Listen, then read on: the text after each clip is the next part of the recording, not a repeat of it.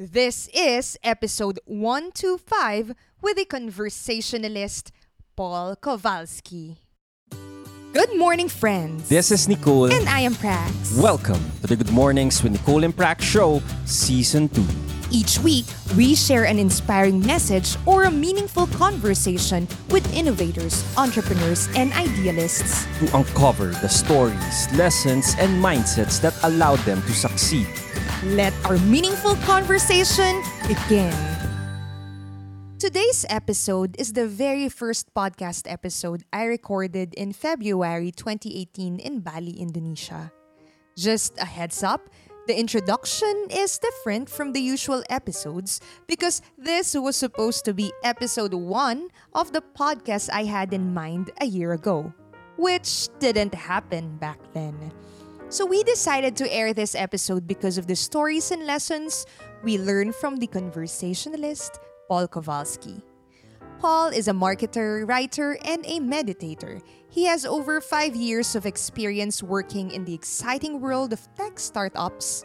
He has managed over $4 million in advertising budget across 30 plus advertisers. Paul graduated at Cornell University. Aside from marketing, you can find him meditating, traveling, or reading a great book. Without further ado, I hope you enjoy this wide ranging conversation with Paul Kowalski. In 2012, I asked the question What is the meaning of life? Afraid to ask family and friends, I asked Google. This led me to Viktor Frankl's Man's Search for Meaning. But I didn't understand Uncle Victor.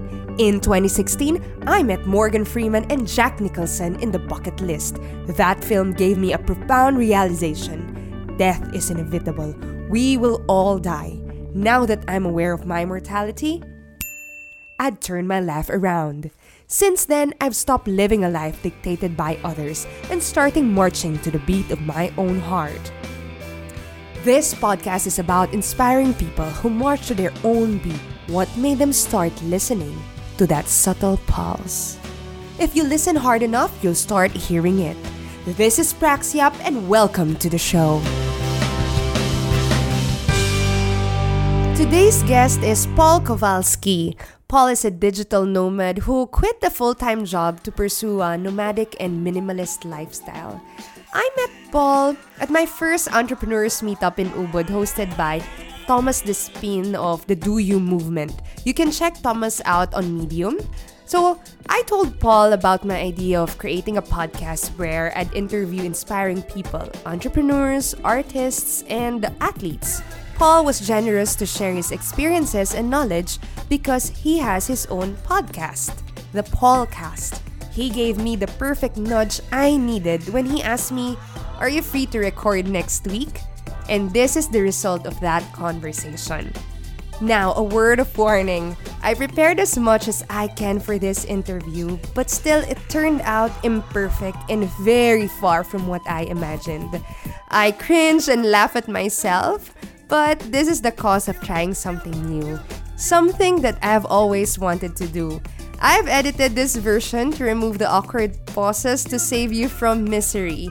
Else, you'd end up laughing as you listen to me struggle to find the next question to ask and the nonsensical comments I gave, just like this one.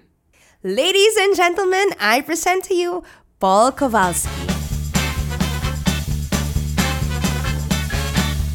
Hi, Paul. Thank you so much for making time to do this. Of course. today. Thank you for having me as the first episode, the first guest. Yes. This is cool.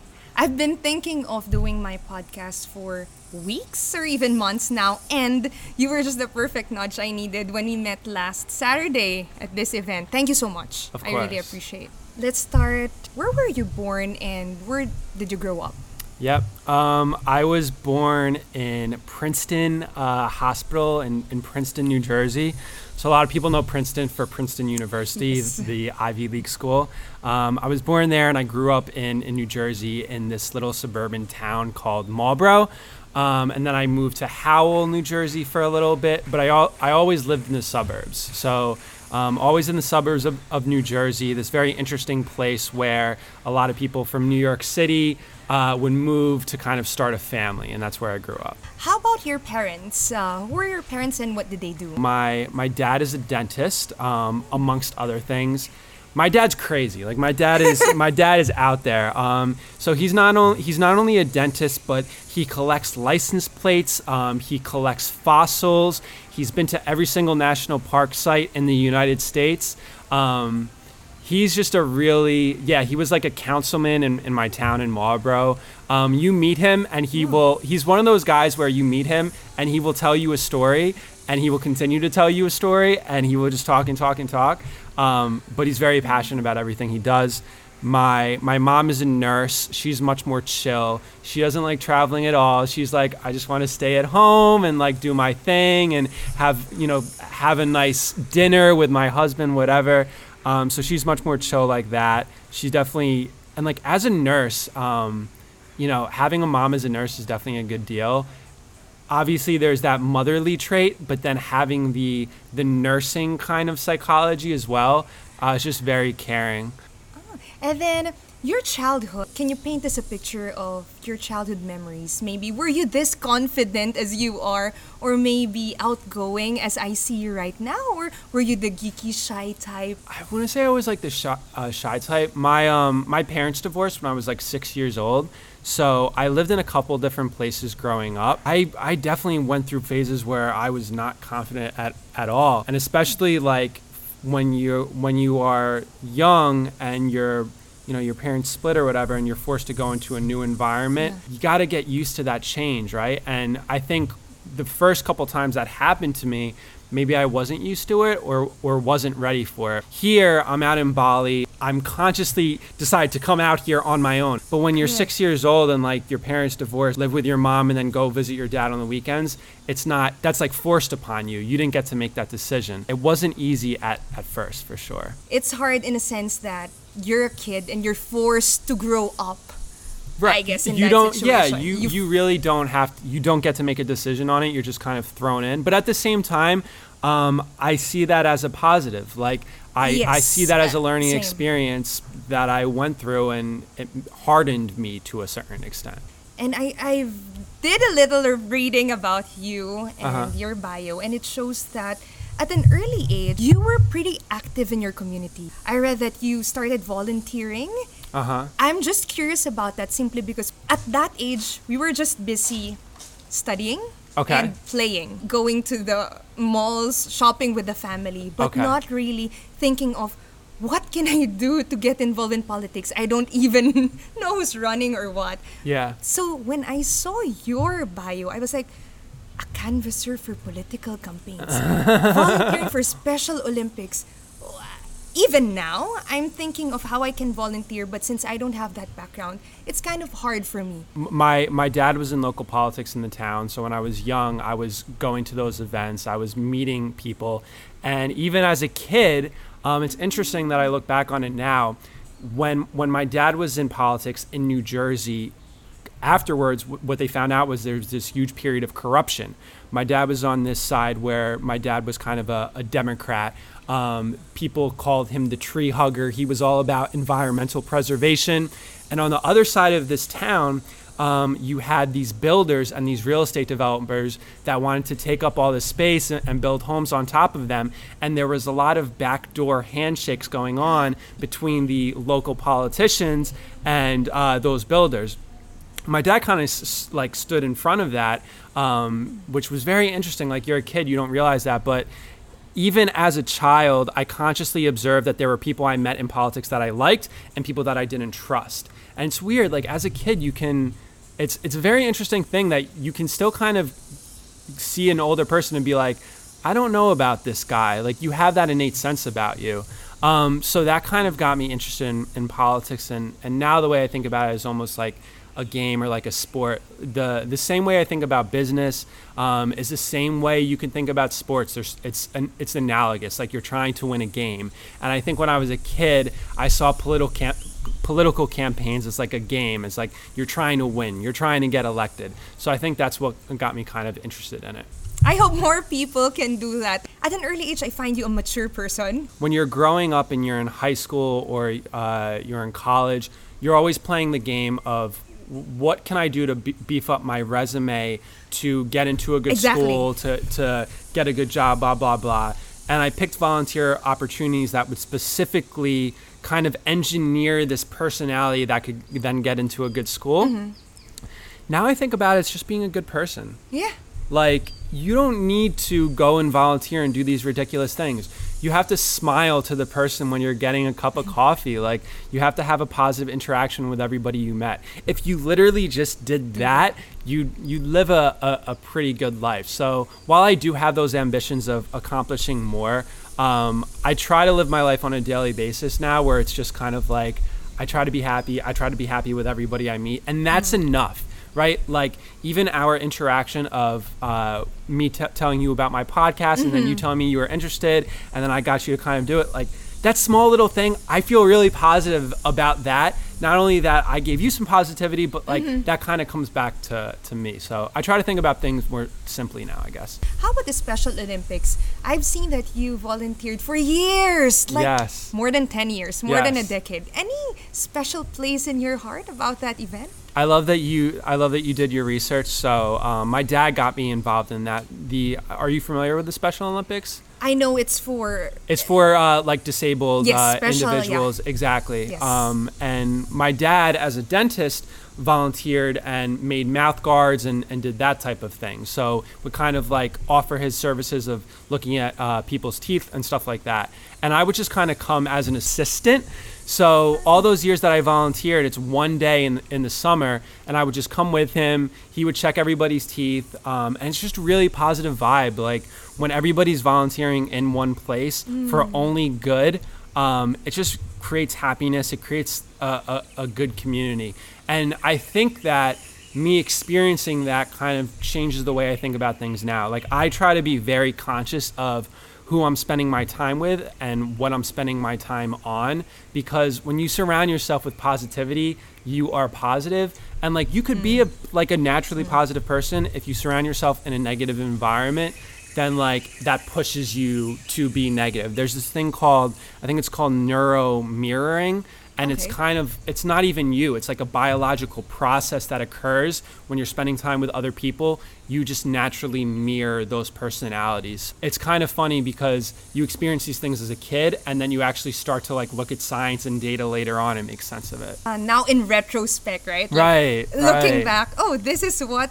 that's why I felt so good. Like that's why that was so positive. Anything I think about now, and I and I meditate daily. Like I I read about nutrition, whatever. I always try to tie it back to like a science, to like a, a proven thing. And it's funny because you can tie feeling warm and fuzzy about volunteering to like a biological process, a Yes. logical like proven thing. what you just said, being part of a community, more than just being focused in school, which I was when I was a Of kid. course, just of getting course. good grades. It's very good to holistically mature as a person. I mean, it's crazy because it's pretty simple, but we just make it complicated. Like, we all know what being a good person is like, but like somehow we complicate it, which is crazy. How about in school? Were you always because you graduated in one of the top eight Yeah. Ivy League schools? How did you manage to get into this? In in high school, to be honest, I was a shit student. Like, I graduated high school with a 2.4 GPA. Okay. Out of 450 kids in my class, I was like 420, and the reason why was like I just wasn't motivated. I don't know if it was a result of the teachers. I don't know if it was the result of some kind of family issues going on and me not being able to deal with it or whatever. But I just didn't care. Like I didn't care at, at all. So I didn't try because I wasn't interested. I was more interested in like playing paintball on the weekends and like hanging out with my friends than I was about learning about science. And my effort was wasn't there. What happened was in in the United States, and I'm sure some of your audience probably will be American, probably some from not America.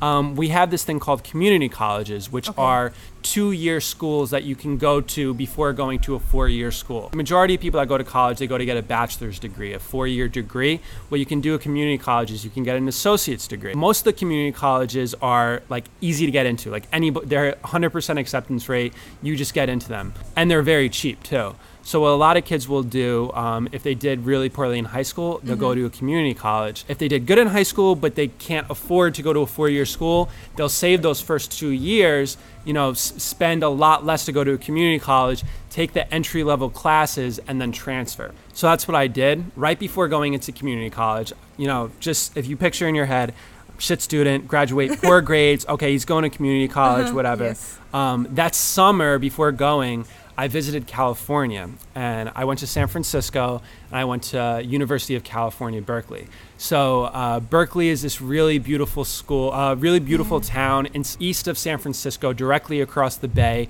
It's known as this very liberal place. Like a lot of stuff happened in the in the 70s and and the 80s there uh, during that kind of like hippie countercultural movement.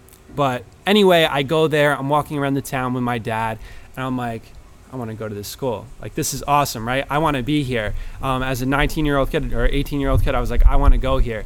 And my dad's looking at me like, you know, you you know, this is one of the greatest schools in the country, right? Like, you you're not gonna get in here. and I just remember thinking as an 18 year old, I'm like, all right, let's see what happens, right?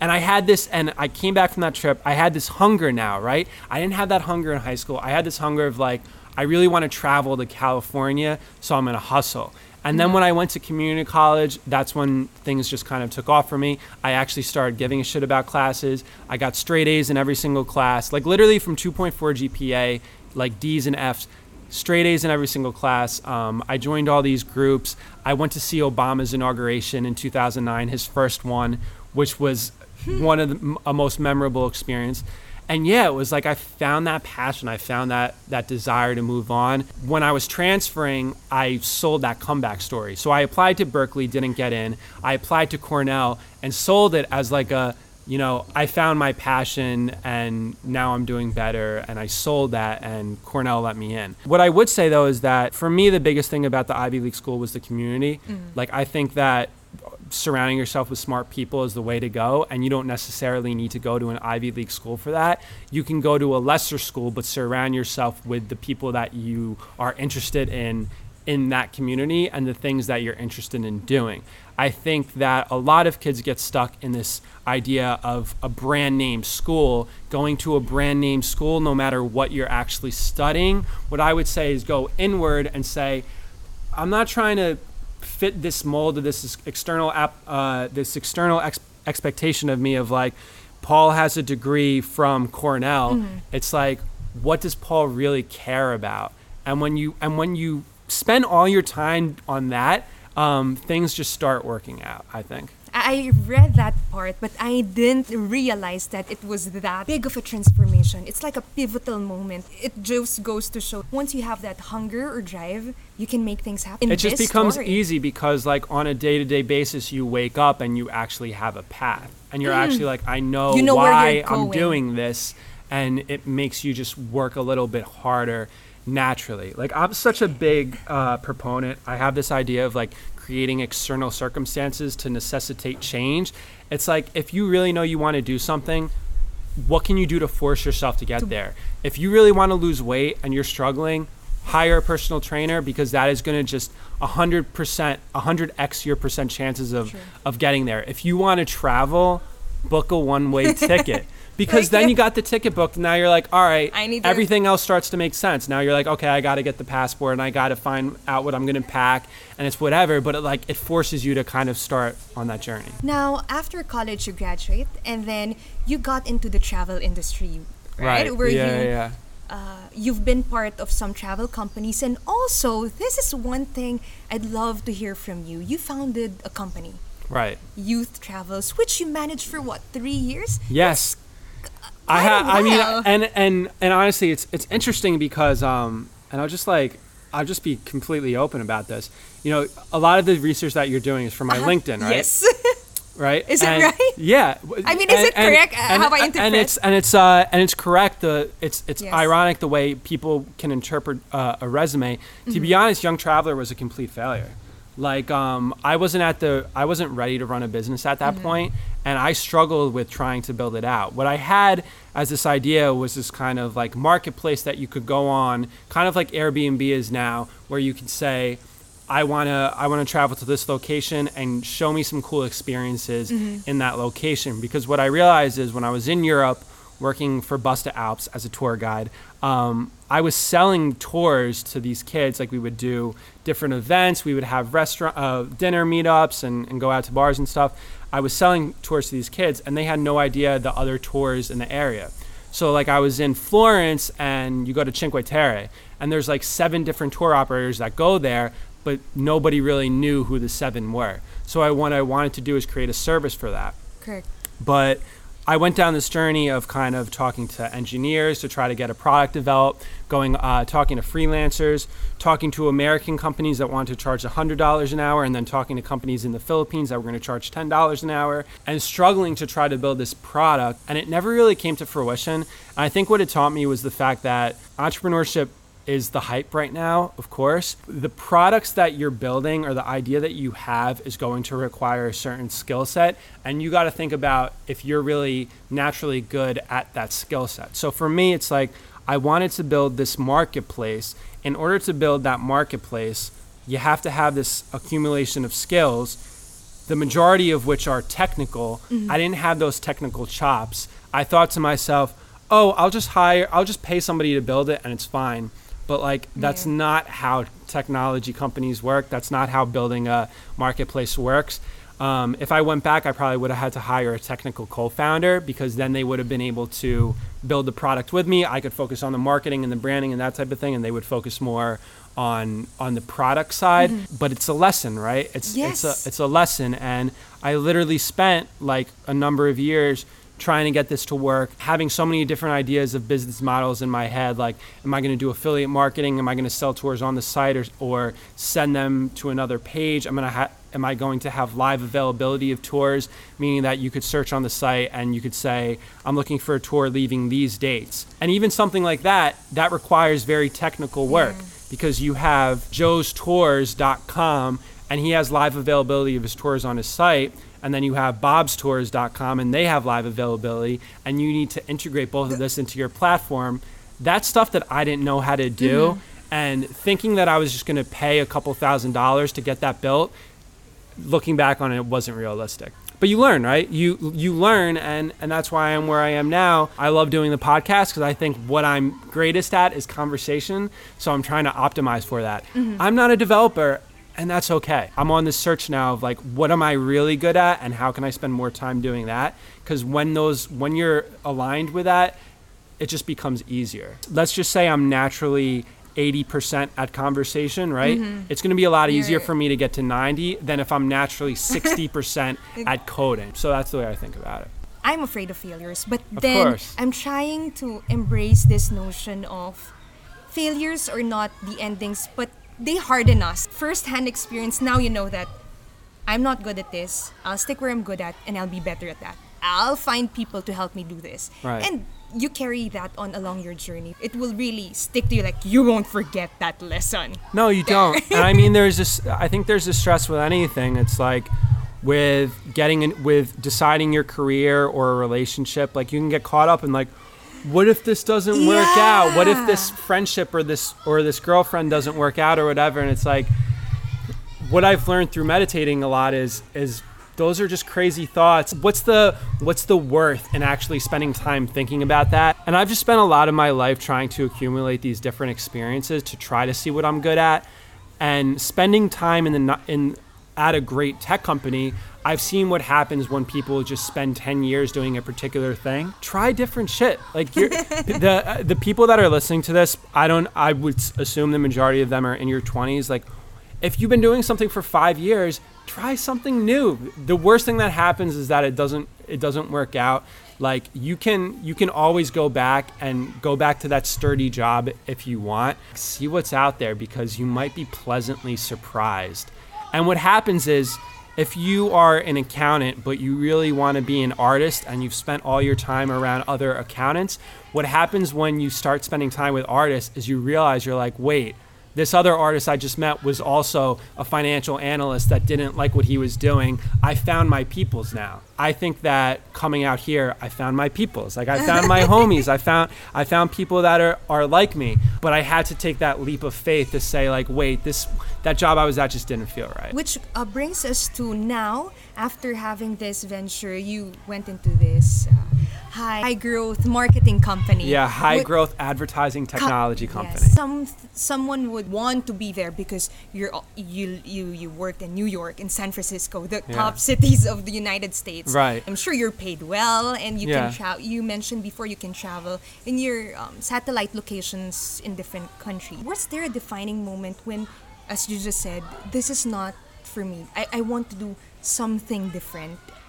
What was going in your head that time? Like you got to envision the fact that I'm working at a tech company after having studied abroad, spent some time working for a travel company, and understanding what this idea of a digital nomad was. Even while working in tech, I knew that there that there were people in Bali that were living at 20% of the monthly expenses that I was living at that were doing similar jobs to me and I knew that I wanted to do that. But nevertheless, like working at a high growth tech company is a great experience. It teaches you a lot. You're surrounded with really fucking smart people and you're working on a project with the idea to grow, with the idea to innovate, with the idea to change.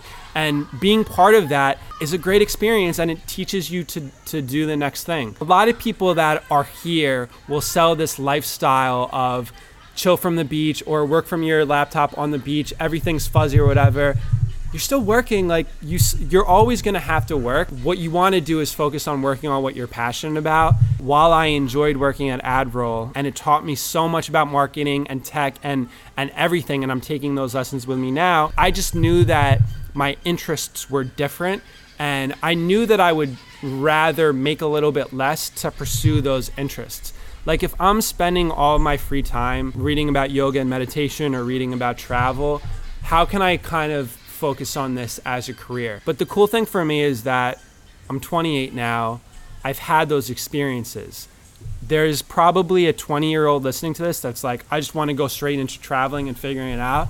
You might realize that working at a great company can teach you a lot and help you realize that even this, like, I still got to do work. If my podcast doesn't start to get sponsors, I'm gonna have to find something else, right? Like, like life is r- real shit. Like, you need to make money. At the end of the day, I love the I love the experience of working at Adroll because it taught me about the importance of community. It taught me about the importance of hard work. It is interesting. It is interesting to be in San Francisco to be working in that in this kind of bubble of everybody that's focused on growth and focused on changing the world. I want to change the world, and now I just kind of want to do it in a little bit of a different way. working in corporate has taught me a lot of valuable lessons that I'm able to use right now. And I don't know what would have happened if I don't know, uh, if I didn't have those skills, those discipline to be working. It's not just, you're correct, lying on the beach and drinking your, your juice. And by the way, that shit gets old quick. Like you could definitely go and do that, but but that shit gets old quick. There, there's a reason why not everybody is living on on a beach in Thailand. It, it does get get boring. yes. Like you like you wake up after after doing nothing for 10 days and you're like, Like- I kind of want to work on something, now. What did you do to take this leap? Or more than a leap, where for me it was stacking the bridges up, being prepared before I really quit. Yeah. How was the experience for you? I think I think that's exactly what it was. Um, I took a very calculated risk, meaning that I'm doing this right now. I'm doing the podcast right. I have couple episodes. I'm working on some ideas. I'm currently today not making any money from any of it, so I'm just blowing through saving. The absolute worst case scenario is that I go back to the United States and, and get a job making 70k a year because I have multiple years of experience working at a, a, a very well respected tech company. Um, I understand the sales process, and I have this abundance mentality where, like, if I want to get a job, I'm literally just going to go on LinkedIn and message every single recruiter that I that I know, mm-hmm. go to every job, apply, write a personalized message, and I know how to do that. So I took that calculated risk. And by the way, like if anybody's trying to get a job, let's say I want to go to another sales ro- role at a mm-hmm. tech company, I would just make a list of every single tech company, not, not only apply, but then I would go on LinkedIn, I would go look at the profile of the people working there, I would reach out to some other sellers on the team, I would reach out to the human resource person. Hey, I just applied. Um, you know, I just had a couple questions. I, I'd love to connect over a coffee or, or over a quick Skype call. If I spend 10 hours doing that, let's just say I send around 500 messages, you don't think I'm going to have some calls lined up?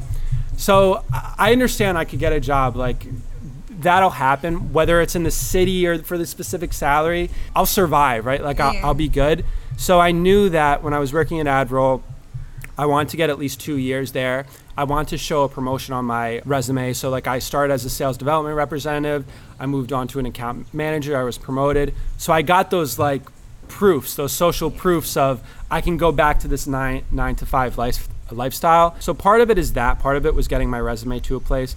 Part of it was the savings but then again i i overplanned almost right like i got i got um i was all stressed out about the immunizations i had to get before coming here the, the hepatitis shots and typhoid fever and uh, malaria i was so stressed about the malaria pills and i come out here and everyone's like yeah, malaria is really not doesn't really exist in, in Bali, right? Or I had my backpack and I was like, I know the stuff I have to bring, right? I'm really not using these chargers that I thought I was gonna bring.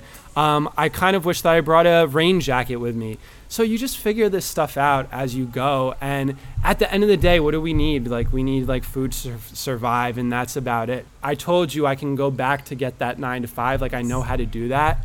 But at the same time, now living here, I know that I could be quite happy on a thousand bucks a month because I can get a little three hundred dollar per month studio and I can go to this amazing, very tasty vegan buffet here and eat all I want for the equivalent of four dollars. And by the way, guys, like there are some amazing vegan restaurants in Bali, in Ubud, all you can eat. And you spend three dollars, and you think when you're in America, you think three dollars all you can eat. Like, there's no way that's good food. Like, that's gonna be some like healthy, organic, amazing stuff. So now that I know that I can live a very nice lifestyle out here for cheap, it, it adjusts my perspective on things as well. I could probably go back to America, work for a year, save up 20 grand, and live out here for however long I wanted. So I just think about these things a little bit differently now. If you're listening to this, though, you might say, I want to start a family one day, I want to have a house, whatever. If that is your prerogative, then you should um, make sure your actions are aligned with that. My actions aren't aligned with that. Like I don't, I'm not aligning myself to have savings to have a house and, and a family right now. But at the same time, I'm aligning myself to find out what I'm truly passionate about, and then once that starts to click, that that money will come in. You only learn once you're there, once you're doing more than the planning. And I remember you sharing with me last time when we talked, you were reading a lot of things about meditation stuff, but you are not actually doing them. It Yeah. makes a big difference. Of course. To actually now you're meditating. I know where you're going with this. I love stories. The Floyd Mayweather versus Conor McGregor fight. The fight didn't matter to me. It was the buildup of the fight. It was the personalities of Conor McGregor, the the Irishman who in the past three years has been one of the biggest UFC fighters of all time, and Floyd Money Mayweather with his mansions in Las Vegas, and his dad who's kind of ridiculous, who like it was the buildup of the story. I get sucked into that as well with meditation. Like mm. for me, it's the buildup of like first I find enjoyment reading an article about this girl who meditates and and is like very chilled out and like all the benefits. I don't know. I like that story, but I, I didn't actually practice it. Again, you can read about having a six pack. But until you work out, you're mm-hmm. not going to have a six pack. Like you can read about what it's like to own a successful business, but or how to create a successful business but, but until you go and you biz dev and you make deals and whatever like you don't know what the experience is like. I'm still like that today. Like right now i'm spending a lot of time reading about kundalini yoga because it's interesting to me. I've been to a couple classes and i realized them but i haven't done it full force. And maybe that's just my process. Maybe i just read a lot about something and then that kind of brings me into trying it. But i think trying it is so much better. Like I could read about somebody who's done Kundalini yoga straight for 30 days and what their experience was, or I could do Kundalini yoga straight for 30 days. Even the podcasting, um, you're doing this right now. you're to finish this and you're to be like, okay, I wish I stopped him at this point or I did this. You're, you're accumulating Yeah. le- learnings about this medium literally as we're doing it.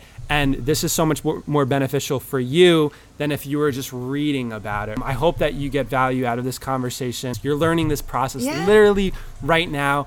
You're going to get home, you're going to have a review, and you're going to figure something out that you didn't know before doing this. Talking to you three days, no, four or five days ago. There's no There's way no way. it's happening. what are you talking about? Recording? Yeah, yeah, yeah. So scary, so scary. which is aligned to what you said. You create external forces, which I think I am also like that, to force you to do it. Yes. I have, I know I have to meet you on Wednesday. I said yes. There's no way I will show I up. I'm created like, that. I almost kind of created that external circumstance with you. Yeah. I tried to do it in a chill way, but I was, you were like, yeah, I want to do a podcast. I was like, all right, what are you doing next week? And if you remember my face, because I can clearly remember, huh? Right. it's so crazy. I don't it's so know. crazy. But what we were also talking about is this idea of starting with a baby step. Like Mm-hmm. you were telling me you want to do a podcast because you want to interview very big na- specific yeah, the big the- in the names, right? But th- this is a learning lesson that you will take with you that you leverage to to be more natural. Mm-hmm. And maybe after this conversation, you're like, oh, that wasn't so bad. I could do that. Um, I think that's that's what it's all about. You're not if you want to travel the world, maybe you're not going to do that as one. Uh, you're not going to do that all at once. You're to take that first trip. I have this crazy idea that I might want to do some like van life stuff, like living out of a van and like traveling okay. around the country. Um, I've thought about that for years and years. I might not start with that super teched out van that like is a crazy build that has air conditioning inside and a shower or whatever. Like I might just have to buy a crappy pickup truck and see what living in that is like. But again, it's it's these little baby steps, which is it's a beautiful thing. But everyone has there. literally everybody that's listening to this has some like really crazy out there dream, and it's like, what is this? What is one percent of that? And and can you do that one percent? Right? I have this dream. Uh, I really want to interview Gary Vaynerchuk on the podcast. I'm continuing to put this out in the world. If anyone's listening to this and knows Gary, right? I'm not going to do that right now. All of this is building up. All these experiences are accum- accumulating so that when I actually do interview him one day, I can point back to this video, and that's just cool. That's just cool because it's it's a journey, um, and I'm taking these steps to get there. Setting a goal is very important for you. How the SMART goal, SMART goal framework? SMART Yeah, yeah, yeah. help you, and also I've seen your marketing targets and how you want to build your your personal brand. Also, this single-minded vision, being successful in life and business. Share with us what is your goal. It's um it's weird, right? Like pe- like you write an article about having a single goal and everybody reads it and is like, "Oh, that makes sense. That's simple." But that doesn't change the fact that you want to do 10,000 things and that doesn't change the fact that on day 5 your goal might be a little bit different. So that's been one of the hardest things for me because I'm literally all over the place, which might be fine. Like I'm I'm diagnosed as having ADD as a kid. Like I'm all over the place. My creative process, my my house or my apartment probably looks different than a very organized person. Maybe I should embrace that. Maybe I uh, maybe I shouldn't force myself to be clean because maybe I'm just dirty, right? And like maybe that's cool. What I'm trying to get out of the podcast is I'm exploring my own identity through the conversations I'm having. And I'm hoping that the people that I, I listen are starting to question their own identity as well. Um, and I think that's with like every conversation, whether I talk to a, uh, a yogi that has figured out how to live a calm life, I try to take something from that and apply it to my life, and hopefully someone else will. I try to get the story of, of like what your story is and like how how does that apply to my life? How does that apply to somebody I'm listening to? Because nobody really has it all figured out. It's the thought process. It's it's the journey that's interesting to me because I'm inquisitive, because I actually give a shit about everyone I'm I'm recording. The struggle always is like how does how do more people start listening to this? And the way more people start listening to it is telling more people and like consistency. This conversation right now will maybe be listened to by however many people. You're recording it. Uh, it might be in a vlog. It might be in a couple of different places. And eventually, two people are going to see me and be like, I like this guy's vibes. I'm going to start following him. I think that works out over time. And it's authentic, right? Like I'm not trying to tell you to buy this or I know this thing. It's like I'm just trying to learn. It's been fun so far though. Uh, your journey, you mean? Yeah, I, I'm happy that I'm talking to you. Right oh, okay.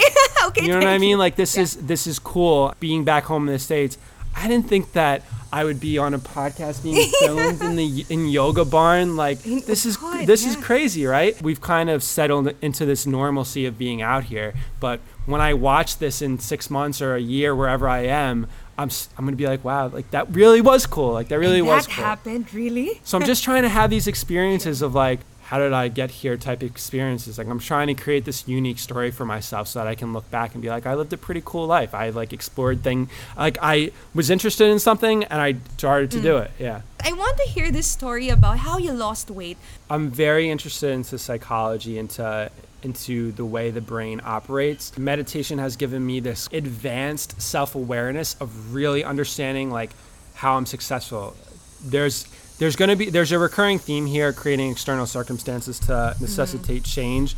Um, that's what I did to lose weight. I hired a personal trainer because I knew that if I was held accountable by this personal trainer, it's just a little bit of a subconscious thing. It's like I wake up and I'm like, I want to prove to Mike that I can do it. So that's what I did. I hired Gary Vaynerchuk's personal trainer. You can link him in the in the podcast notes Yeah. on theregimen.com.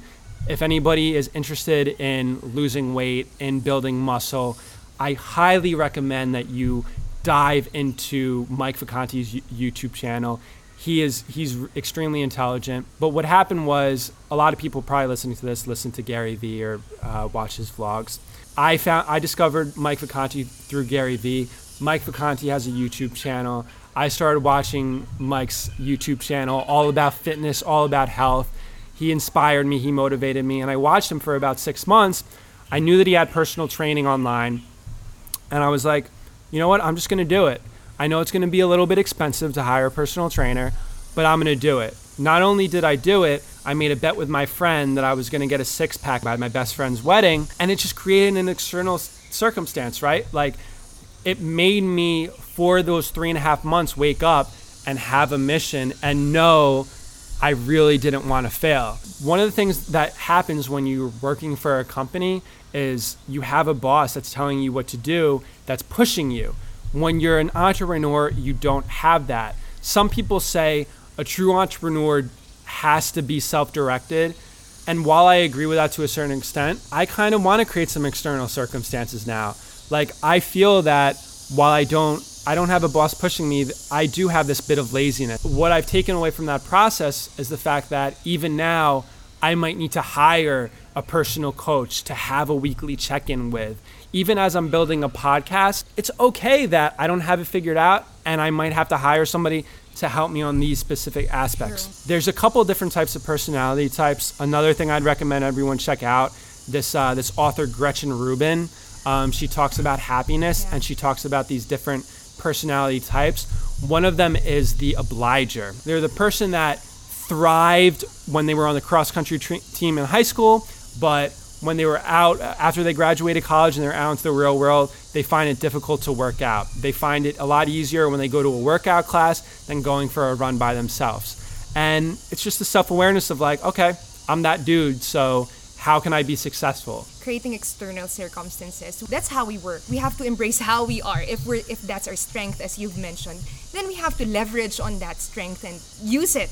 It's been months since you've started a podcast. You've interviewed a lot of inspiring people and I share the same objective of in interviewing people, the stories would inspire, give us lessons Yeah. how we can apply it into our lives. Do you see any common denominator or recurring theme amongst these guests? honestly like it's it's funny but like the common theme is that they're human beings they just are in a different part of their journey they were that person that doubted and they still have those doubts another theme that i have there's this external circumstances to necessitate change which is very interesting. Another theme i have is building the fuck it muscle. Part of that is like you doing this first podcast you might have been scared to interview this this person that you want to interview. You're building that fuck it i'm gonna go for it muscle. That's that's what i've seen as a recurring theme in the people that i've interviewed.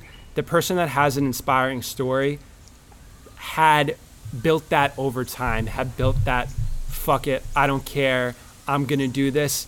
It matters too much to me to not do it than to do it, so I'm gonna go for it. Yeah, that's that's the recurring theme. Like I'm extremely passionate about habit development.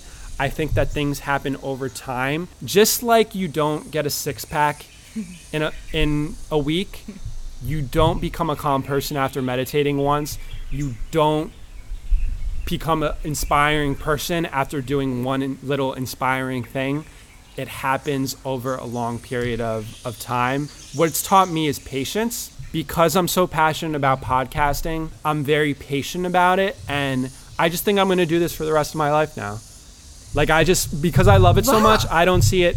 And what that translates to is like, let's say I'm, I'm DMing people and trying to get guests on the show. There's somebody that didn't respond to my DM or maybe said, you know, now's not the right time that's not going to make me lose sleep and that's not going to make me stop doing the podcast because I'm like, okay, you know what? We're going to chat one day and and maybe that time is necessary for us because I'll be at a better place and I will have done more podcasts. And then when we do have a conversation, it's going to be that much better. There's this one guy, Johnny FD, he has uh, this podcast called Tra- Travel Like a Boss podcast. And he's well known if any of you guys are digital nomads he's well known in like the digital nomad space. He made a lot of money in drop shipping but he has a very su- successful podcast. I reached out to him back in november wanting to uh, do a podcast with him right?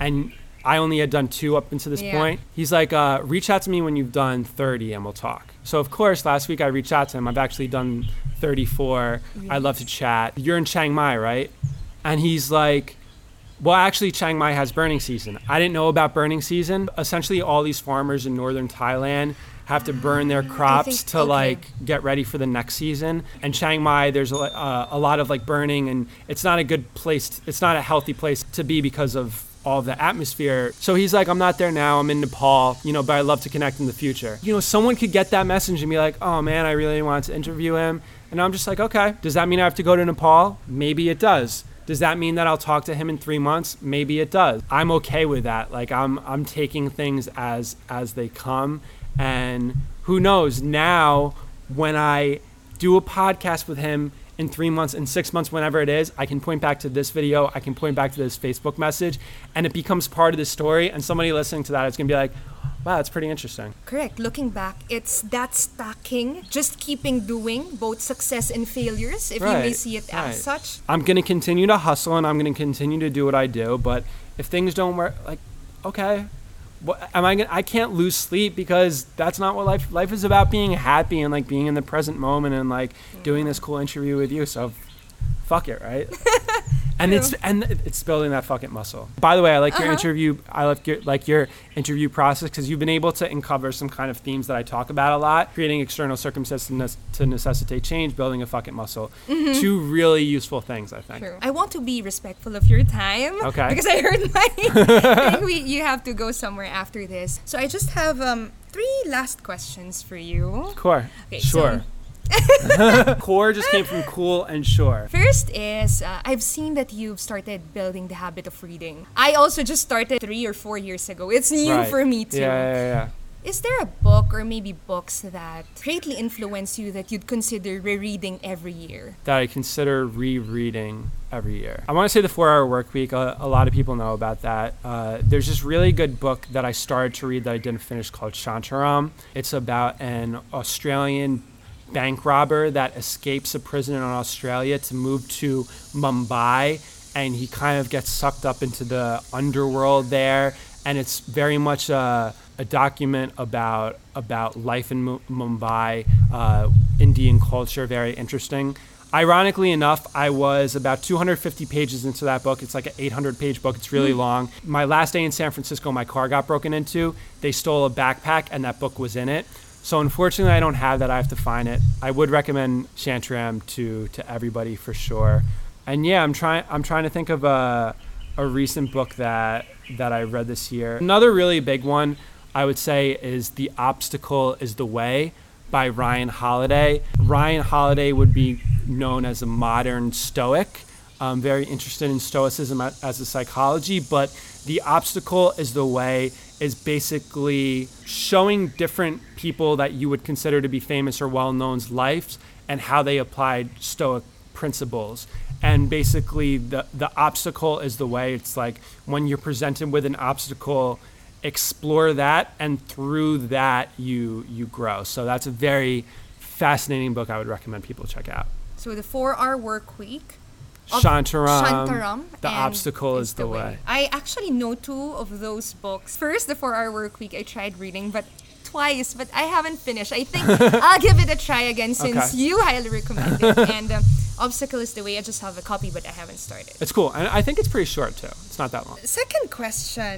If you have the chance to pick one person, dead or alive, that you would have as your personal advisor for the rest of your life, you can call him anytime. Who would that be and why? As much as I want to say more of a guru, very like spiritual person, I would really have to say Gary Vaynerchuk because as much as I am influenced by reading a lot of happiness based stuff about meditation, about personal development, about about being calm and relaxed, Gary has that business knowledge that I can learn from and he is the people that know him he is very zenned out. As much as he talks about hustle and growing a business and and move move move and do do do he is very aligned with like who he is as a person and he goes all in on that originally i discovered him by wanting to do more and build this business and do all these things and now he's made me really look inward and i think part of my interest in meditation comes from seeing him and being persuaded to really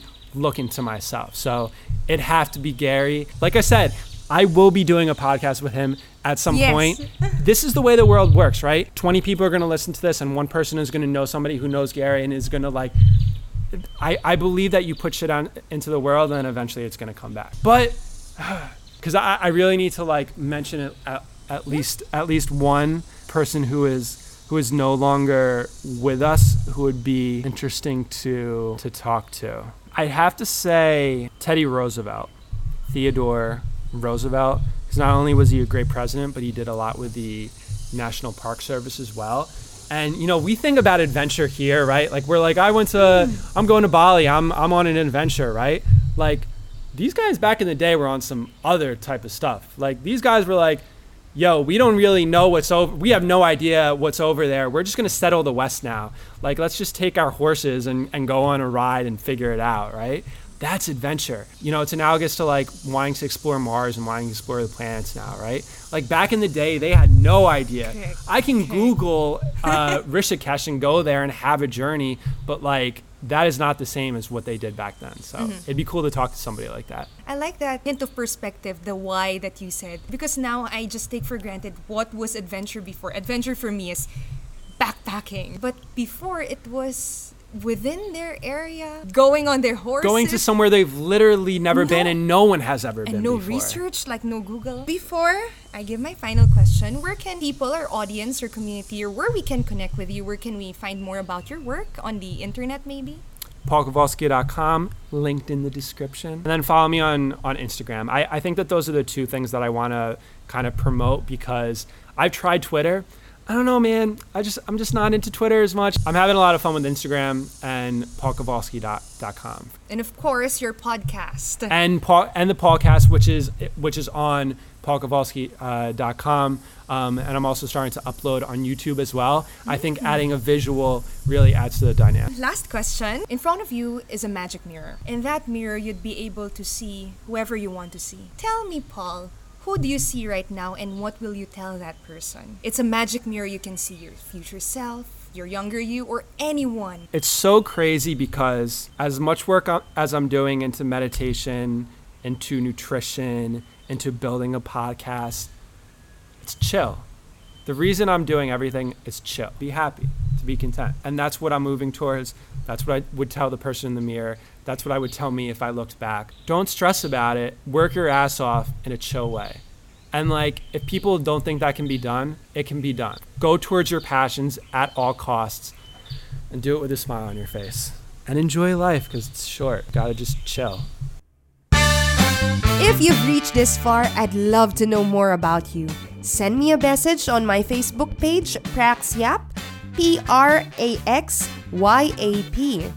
Who are you? What are you passionate about? What's holding you back from doing the things that you love? Share me your story and I'd love to connect with you. This is Praxyap helping you march to the beat of your own heart.